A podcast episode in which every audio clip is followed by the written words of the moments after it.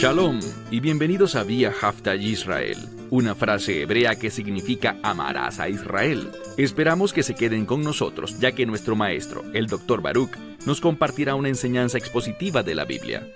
El Dr. Baruch es profesor titular del Instituto Sera Abraham, con sede en Israel. Aunque todos los cursos en el instituto se imparten en hebreo, el Dr. Baruch se complace en compartir esta enseñanza en inglés con doblaje al español.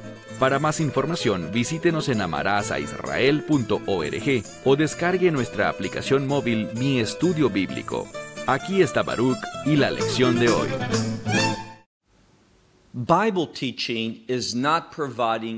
La enseñanza de la Biblia no se trata de hacer conjeturas.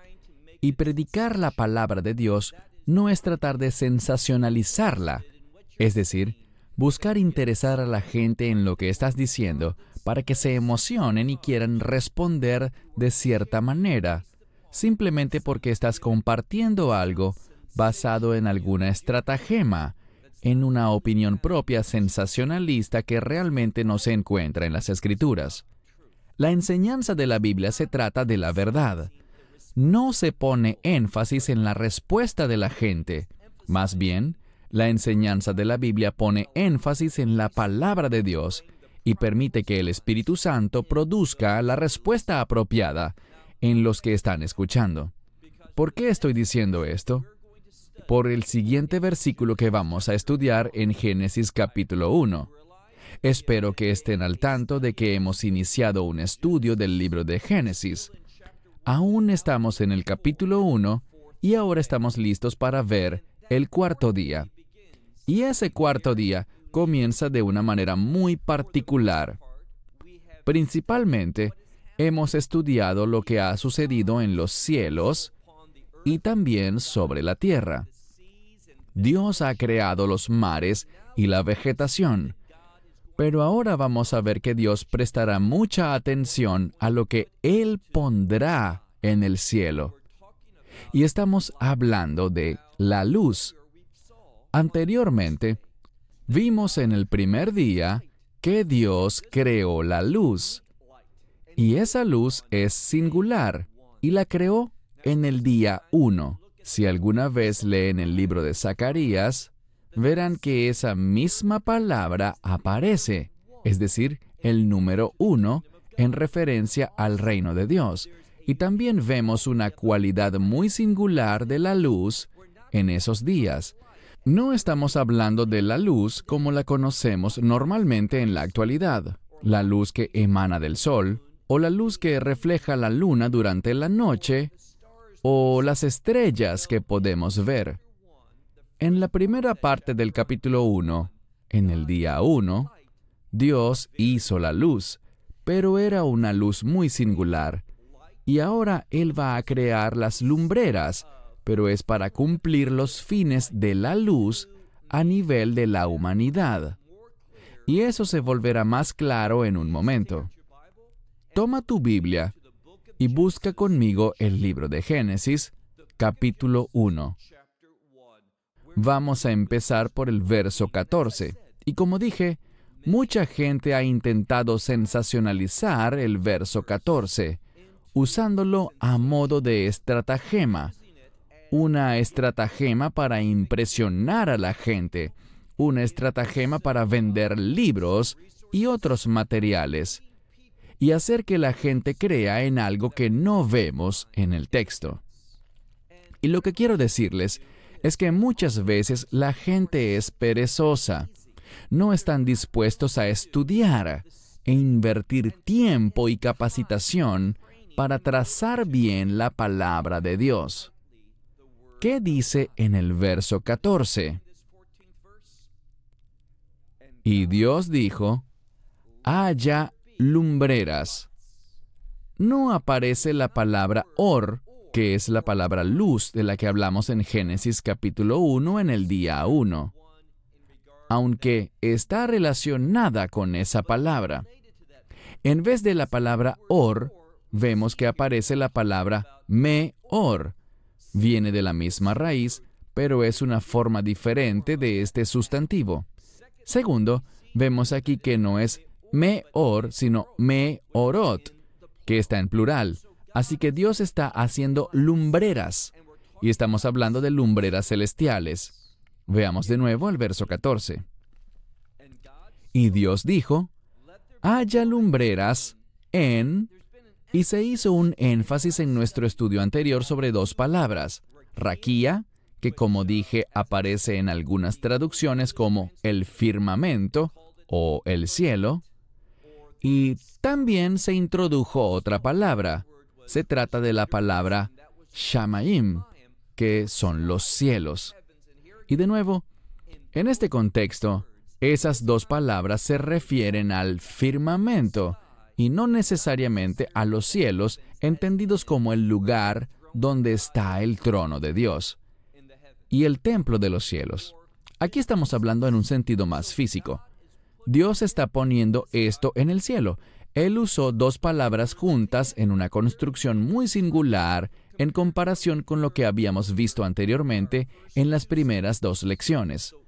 Dios dijo, haya lumbreras en el firmamento de los cielos, o podríamos decir, en el cielo o en la bóveda del cielo. Aquí está hablando del cielo en un sentido muy amplio, en un sentido muy extenso. No solo lo que vemos con los ojos, sino más allá.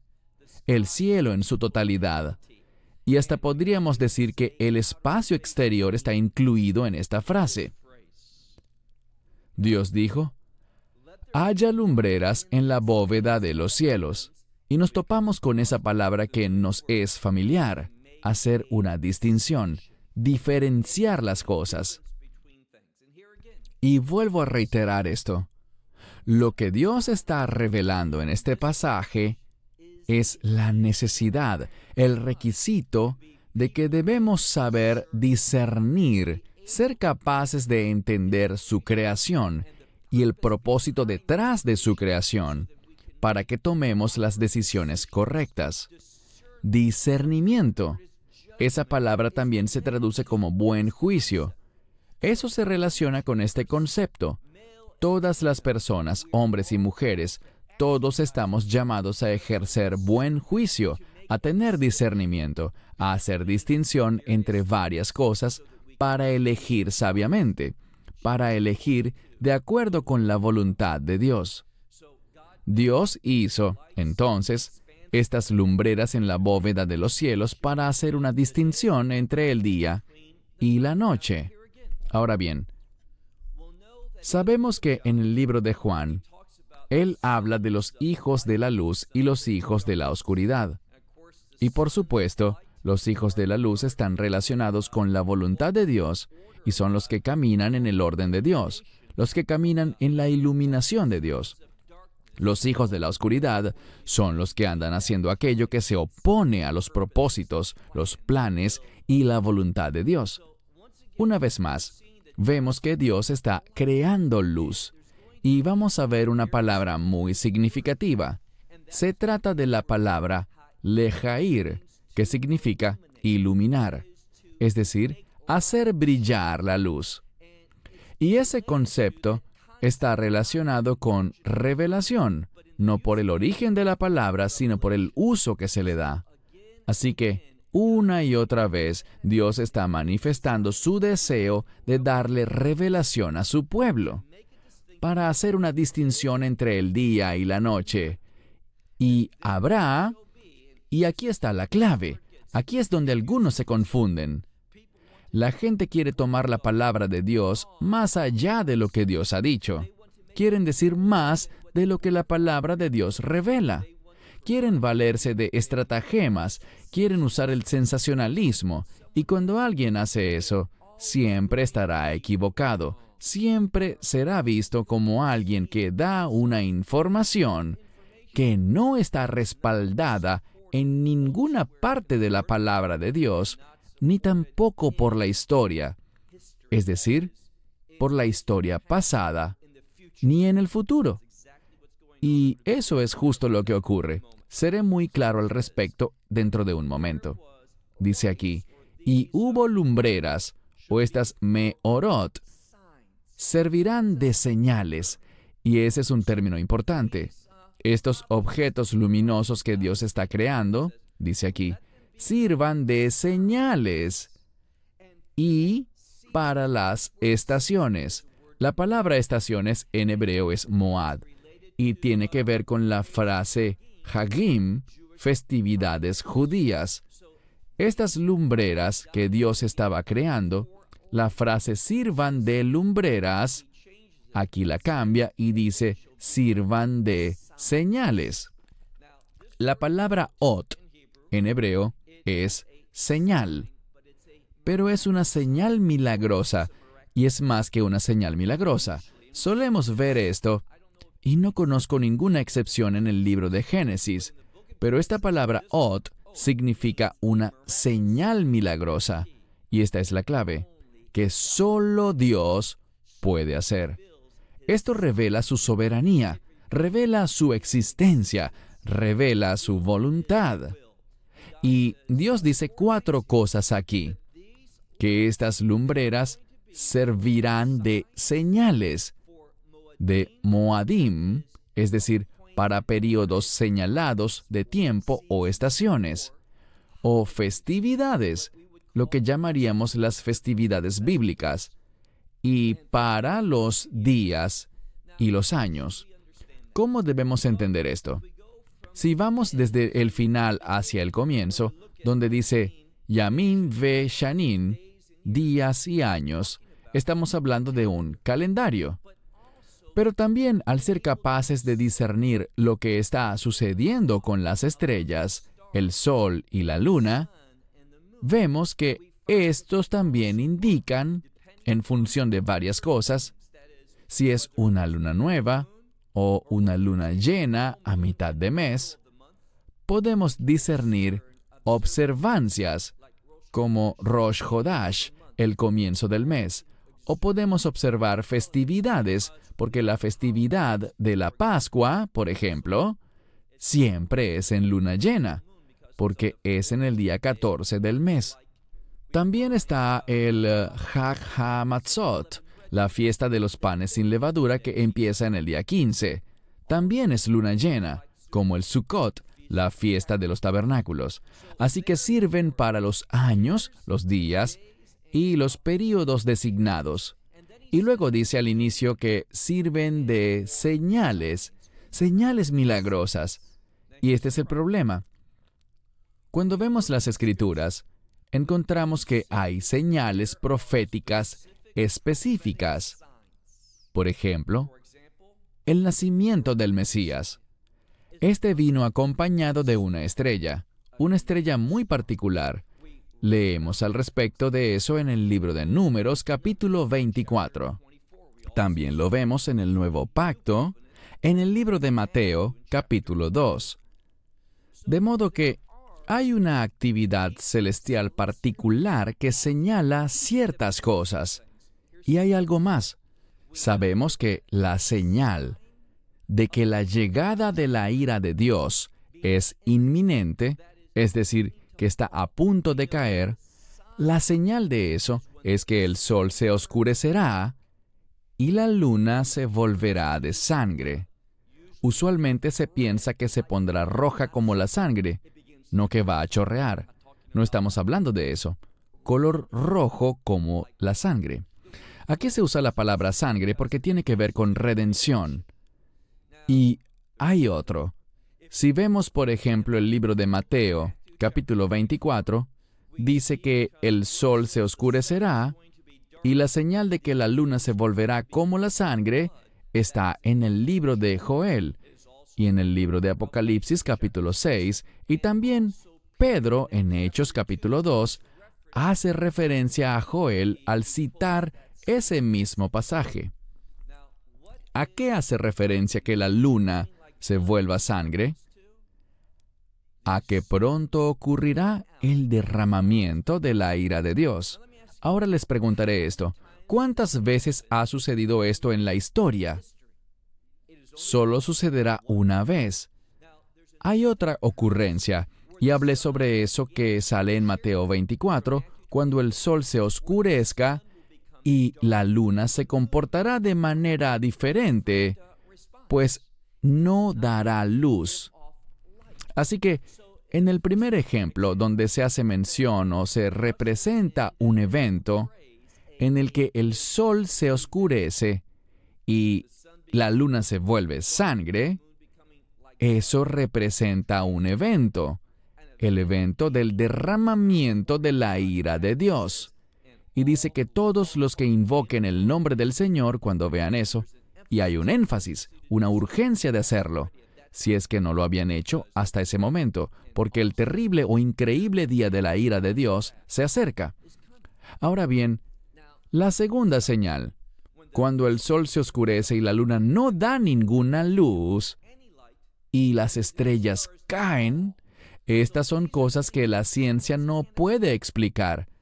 Esa segunda señal indica la segunda venida del Mesías. Y estas dos señales se refieren a dos eventos diferentes. Creo que una tiene que ver con el derramamiento de la ira de Dios porque Primera a Tesalonicenses capítulo 5, verso 9, dice que no estamos destinados para la ira de Dios, sino para alcanzar salvación. Yo creo que esa señal, la del sol cuando se oscurece y la luna se vuelve roja como sangre, para mí es una señal de la inminencia del rapto, el cual debe suceder antes de que caiga la ira de Dios. Y si se fijan, Vemos que eso también se representa en el libro de Apocalipsis capítulo 6. En segundo lugar, vemos en Mateo 24 ese otro evento. El sol se oscurece y la luna no da luz y las estrellas caen. Esto está relacionado con la segunda venida del Mesías. He aquí lo que quiero decir. Y quiero ser contundente con aquellos que han aceptado eso tan fácilmente. Déjenme decirles que si ustedes miran la televisión cristiana, verán una y otra vez a gente que habla de eso, que enseña eso, que hace programas de eso. Todos han comprado esa idea de cabo a rabo. Simplemente lo aceptaron. Ah, va a haber... Y ya hubo, esto pasó hace tres años, en la Pascua y en el Sukkot. Hubo un eclipse. Y ese tipo de eclipse, aprovecho para decir que una vez estaba enseñando sobre el rapto y me equivoqué en el video y dije equinoccio. No sé por qué lo dije, me confundí, pero lo corrijo ahora. Iba a haber un eclipse tanto en la Pascua como en Sukkot, y luego también al año siguiente en la Pascua y en el Sukkot. Y en inglés, por el modo en que algunos hablan de ese tipo de eclipse, porque da la apariencia de que la luna se vuelve roja, la gente, mucha gente, gente que normalmente son buenos maestros bíblicos, dicen, ah, hay cuatro lunas de sangre, y es porque ese tipo de eclipse ha sido llamado en la sociedad secular en el pasado luna de sangre. Por eso ellos dijeron, ah, la Biblia habla de una luna de sangre, y aquí tenemos ejemplos de cuatro de ellas. Pero aquí está la ridiculez. En la escritura aparece solo una luna de sangre y no habla de que ocurra ningún tipo de eclipse, sino que habla de que Dios, como soberano, hace que eso suceda. Él es la causa de eso. Y a raíz de esto hubo gente que compró libros, se emocionaron todos y dijeron, algo va a suceder. Ellos leyeron estas escrituras en el libro de Joel y en Apocalipsis, etc e hicieron que todo el mundo se emocionara. Bien, si miramos atrás, no pasó nada ese primer año en la primera y segunda supuesta luna de sangre. Y dijeron, no hay problema, queda otro año. Y vino otra vez la Pascua y el Sukkot, y terminaron esas supuestas cuatro lunas de sangre. Y no pasó nada, nada que ellos pudieran señalar. Y dijeron, no hay problema, otro más escribió un libro y habló del año de Shemitah. Y no fue el único que lo dijo, pero estos sacaron de contexto el mensaje de Shemitah de la Torá y lo deformaron hacia un significado que no es respaldado ni apoyado por la Torá. Porque están hablando de juicio, de catástrofes, que habrá un tipo de castigo. pero el único propósito de Shemitah, y enseñé sobre esto años atrás, cuando todos hablaban de Shemitah en un sentido negativo, de que algo malo iba a pasar, yo estaba diciendo que bíblicamente Shemitah es un tiempo en el que Dios da bendición y además las leyes de Shemitah solo son pertinentes y obligatorias cuando hay un templo en Jerusalén y solo es obligatorio para los que residen en esa tierra, no en otro lado. Por tanto, hablaban de los años de Shemitah y decían, esto pasó en Europa, esto otro en Estados Unidos y este otro caso por allá. Y es puro disparate. Es tan triste que la gente se enganche con eso. Y de nuevo, llegó el año de Shemitah y no pasó nada. Y dijeron, no hay problema, porque el año siguiente es Shanat Yovel, el año del jubileo. Y de nuevo, en el anterior Yom Kippur, ¿qué pasó? El final del Shanat Yovel, y tampoco pasó nada que pudieran señalar. ¿Por qué? Porque todo lo que estaban enseñando, el modo en que ellos pervirtieron la escritura para intentar sensacionalizarla, queriendo usar la palabra de Dios como estratagema para vender más libros y captar la atención de la gente y exaltarse ellos mismos como si fueran una especie de gurús espirituales. Dios no honró eso. Y hay otra cosa que está muy mal esa gente no ha salido a decir, ¿saben qué? Yo enseñé sobre todo esto, pero no pasó nada. Simplemente lo ignoraron y la gente sigue teniendo en alta estima a estas personas. ¿Y qué pasa? Bueno, ahora andan hablando de otros días. ¿Qué va a pasar cuando venga este eclipse tan particular que solo sucede en muy raras ocasiones? Y hay otra alineación de estrellas y todas esas cosas y, y dicen, ¿Será a esto a lo que Dios se refería? Pero este es el problema. Dios nunca dijo que por alguna clase de eclipse, por alguna alineación especial de las estrellas, vendría un evento. ¿Cuál evento? Ellos ni lo saben. Hay que enseñar sobre lo que sabemos. Cuando la escritura dice que estas cosas sirven de señales, la escritura indica de qué son las señales la proximidad de la ira de Dios y la proximidad de la segunda venida del Mesías, y también, como dije antes, del nacimiento del Mesías.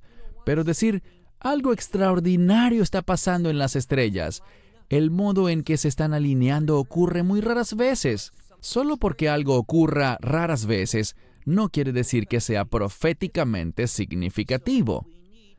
Tenemos que madurar, señoras y señores tenemos que basar nuestras acciones, creencias y emociones en lo que dice la palabra de Dios y no en lo que otros tratan de decir, manipulando el texto con el fin de vender libros, con el fin de exaltarse ellos mismos, con el fin de decir, ¿saben qué? Dios me eligió para revelarme esto.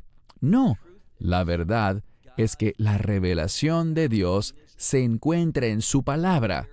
Por tanto, debemos prestar más atención a las escrituras que a esos que andan diciendo y proyectando cosas tales como, bueno, no sabemos bien, pero quizás esto podría ser. No dije que estaba seguro. Esas personas. Algunos de ellos son buenas personas, pero han caído en un deseo de volverse algo que no son. Bien, sigamos leyendo el texto. La gente me dice, te tomas esto muy en serio. Así es. Porque la gente se emociona. Una vez un individuo me dijo, mucha gente llegó a la fe porque oyeron esas cosas y se emocionaron mucho y por eso pusieron su fe en el Mesías, porque tuvieron miedo. Les diré mi opinión personal. Los propósitos de Dios, los planes de Dios, el trabajo del reino de Dios no avanza, no progresa gracias a distorsiones de las escrituras. Debemos ser serios acerca de la palabra de Dios. Bien, vamos a leer el verso completo de nuevo. Y Dios dijo, haya lumbreras en la bóveda de los cielos para distinguir entre el día y la noche y éstas servirán de señales. Y para Moadim, para periodos señalados o estaciones, y para los días y los años, el calendario.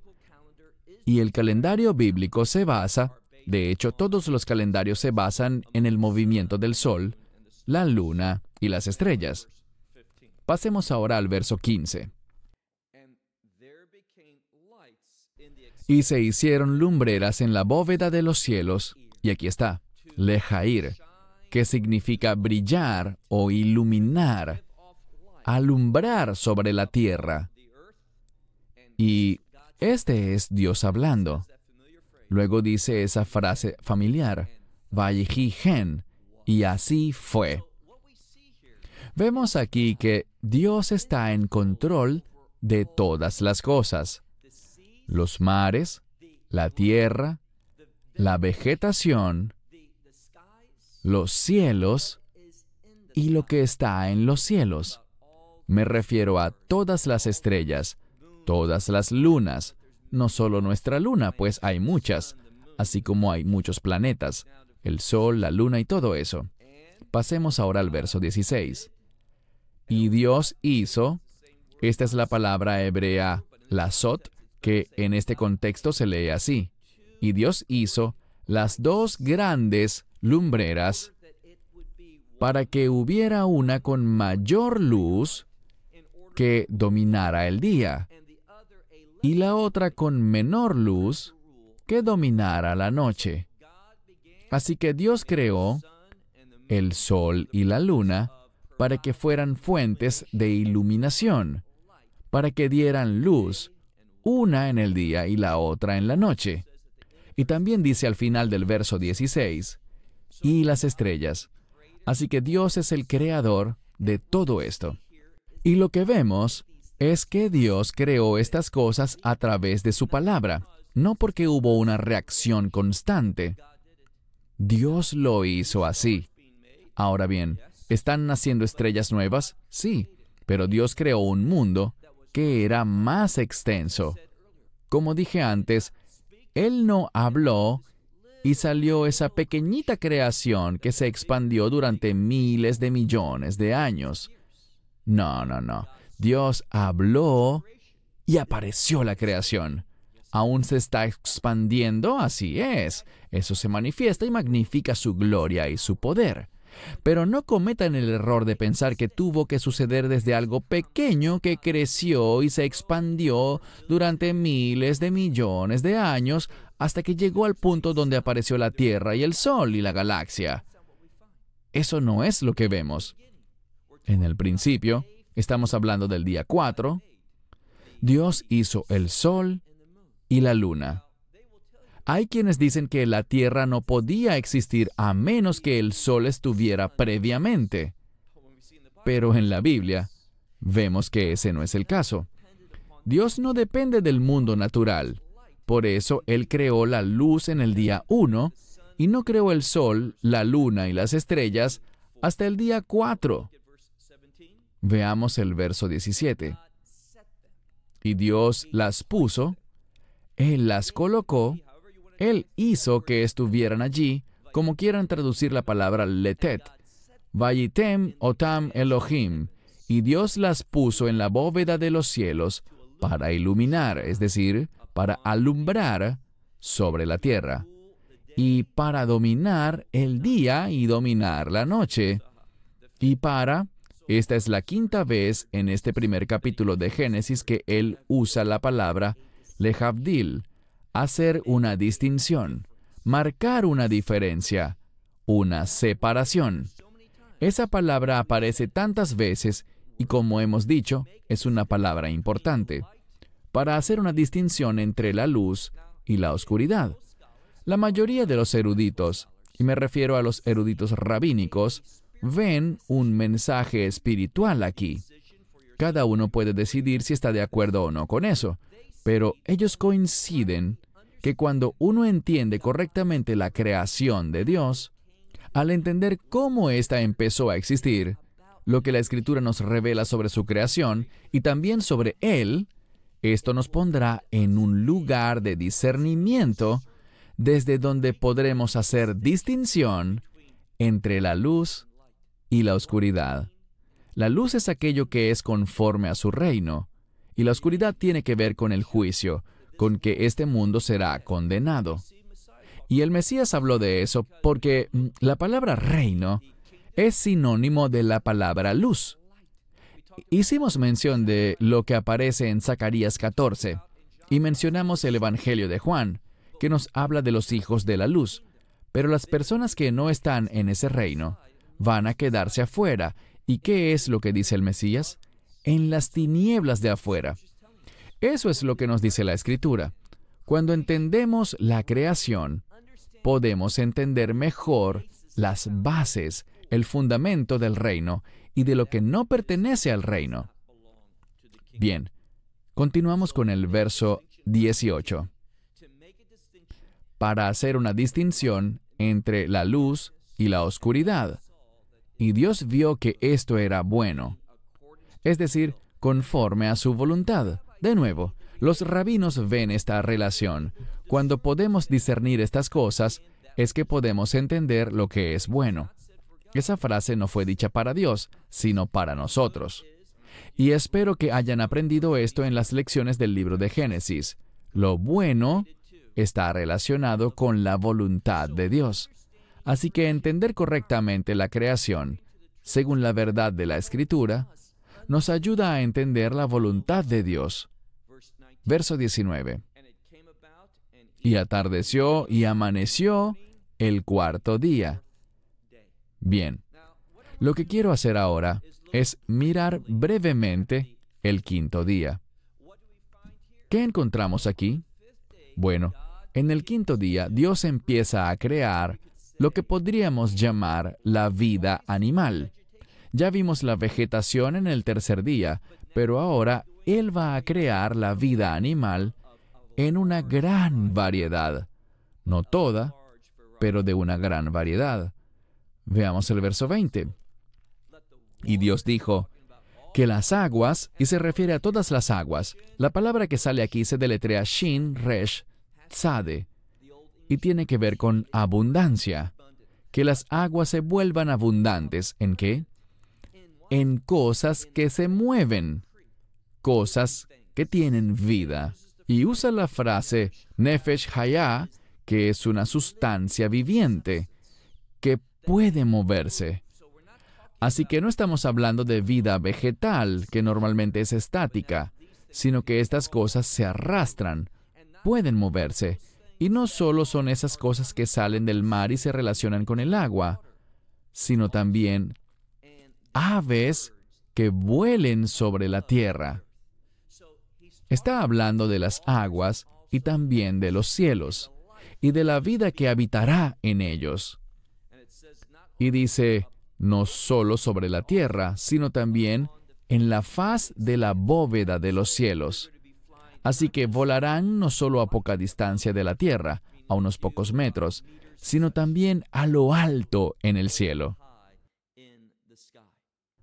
Verso 21. Y Dios creó, y aquí usó la palabra ha-taninim. Estuve viendo un programa de National Geographic que era sobre cocodrilos, y allí vi esta palabra. El programa estaba en inglés, pero tenía subtítulos en hebreo, y la palabra que usaron para cocodrilos era esta misma palabra, que también se usa para lagarto, y se refiere a un reptil grande. Dice entonces los grandes reptiles, y también todas, lo vemos de nuevo, las sustancias vivientes. Se usó la palabra nefesh hayah, que significa vida animal no vida vegetal, sino animal. Esos que se arrastran, y dice aquí que se hicieron abundantes. ¿Dónde? Las aguas se hicieron abundantes, y aquí está la clave. Se usa la misma frase, y no hay que olvidarla. Es el término min, que significa especies. Habíamos aprendido que hay distintos tipos de vida vegetal, de vegetación, de hierbas y árboles, y que cada uno era de acuerdo a su propia especie. Ahora, en la creación, Cuando hablamos de la creación, esas cosas que estaban en las aguas o alrededor de las aguas y las aves que están en el cielo igualmente fueron creadas de acuerdo a su propia especie. Y sucede lo mismo. Una especie no puede convertirse en otra. Un pez dorado no se convierte después de miles de millones de años en un tiburón. No vemos que haya pasado eso en la historia.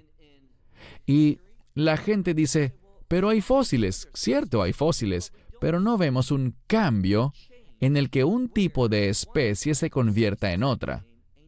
Sí podemos ver cambios dentro de una misma especie, y eso está bien, pero no vemos una especie convirtiéndose en otra. Y eso es lo que dice aquí. Según su especie, toda ave con alas, toda ave alada, también según su especie. Así que ya vimos que lo mismo que pasaba con la vegetación pasa con la vida animal, alrededor y dentro de los mares, en las aguas y también las aves, según su propia especie. Y Dios vio que era bueno. Estamos llegando a un lugar muy interesante y nos detendremos al llegar al final del verso 23, pero quiero que aprendamos este principio. Leemos aquí, en el verso 22, y Dios los bendijo diciendo, esto debería llamarles la atención, es decir, ¿no quieren que Dios los bendiga? Aquí estamos aprendiendo un principio. ¿Qué es lo que traerá la bendición de Dios para mi vida? La Torá nos lo enseña aquí. En el libro de Génesis, desde muy temprano, ya desde el capítulo 1, nos dice cómo encontrar la bendición de Dios. Veamos de nuevo el verso 22. Y Dios los bendijo diciendo, Peru, Urvu, Umil'u et Hamaim Beyamim. ¿Qué significa esto que él dijo? Dice que Dios los bendijo, pero ¿cómo los bendijo? Les dio mandamientos. Verán, los mandamientos son la clave para la bendición. Nosotros no tendemos a pensar de esa manera. Queremos que se acaben los mandamientos. Ellos no nos salvan. Es cierto, los mandamientos no nos salvan, pero no son para los hombres y mujeres no regenerados. No son para los que están perdidos, a menos que sea para hacerles entender que están perdidos y son pecadores. Los mandamientos, como dijo Pablo, la ley no es para el hombre carnal, sino para el hombre espiritual. Y es solo el hombre espiritual, el que ha sido redimido, quien puede hallar bendiciones en su vida. Veamos de nuevo el verso 22. Y Dios los bendijo diciendo, sean fecundos y multiplíquense. Y aquí hay una palabra muy significativa. Les diré algo muy importante y será uno de los últimos puntos antes de terminar la lección de hoy. Es muy importante que miren su Biblia porque muchas veces, en vez de traducir del hebreo, quieren darte una teología en la que los traductores creen y modifican así el texto, lo manipulan, lo cambian para que diga algo que realmente no dice. ¿Por qué lo digo? Bueno, muchas traducciones en inglés, no todas afortunadamente, pero en muchas de ellas dice, sean fecundos y multiplíquense y vuelvan a llenar la tierra. Allí no dice eso. No está la palabra volver a llenar.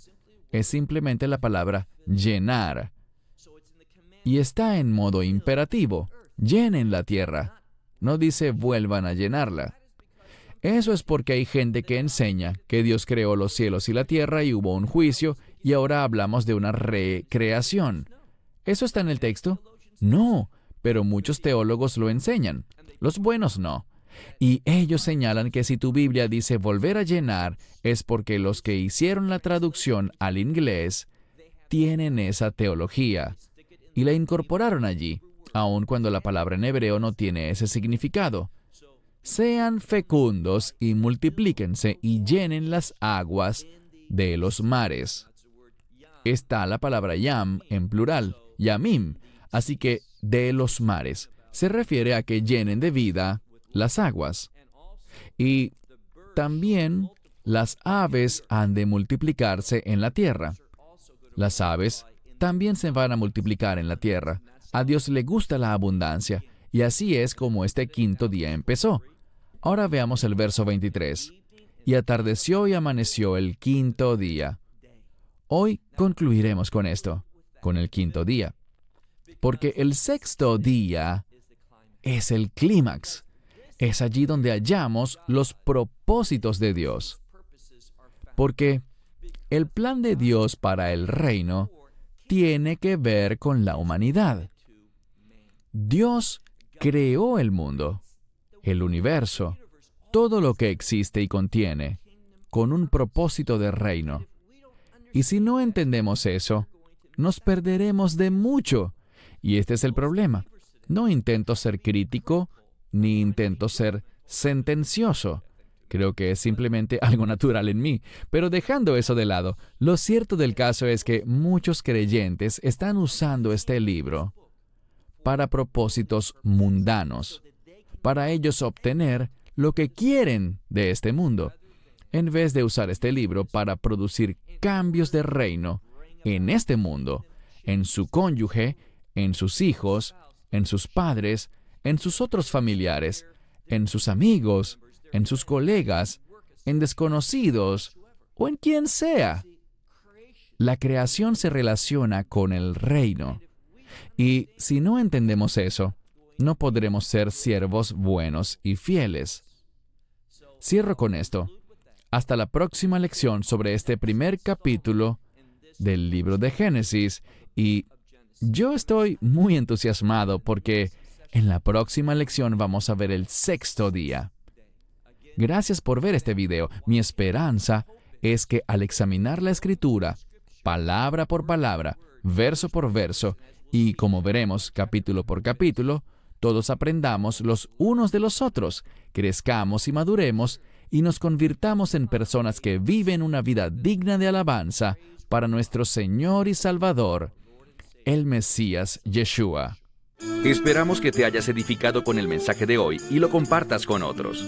Te invitamos a seguir nuestros estudios cada semana por este canal y por el portal de YouTube de Amarás a Israel. También puedes descargar nuestra aplicación móvil gratuita Mi Estudio Bíblico.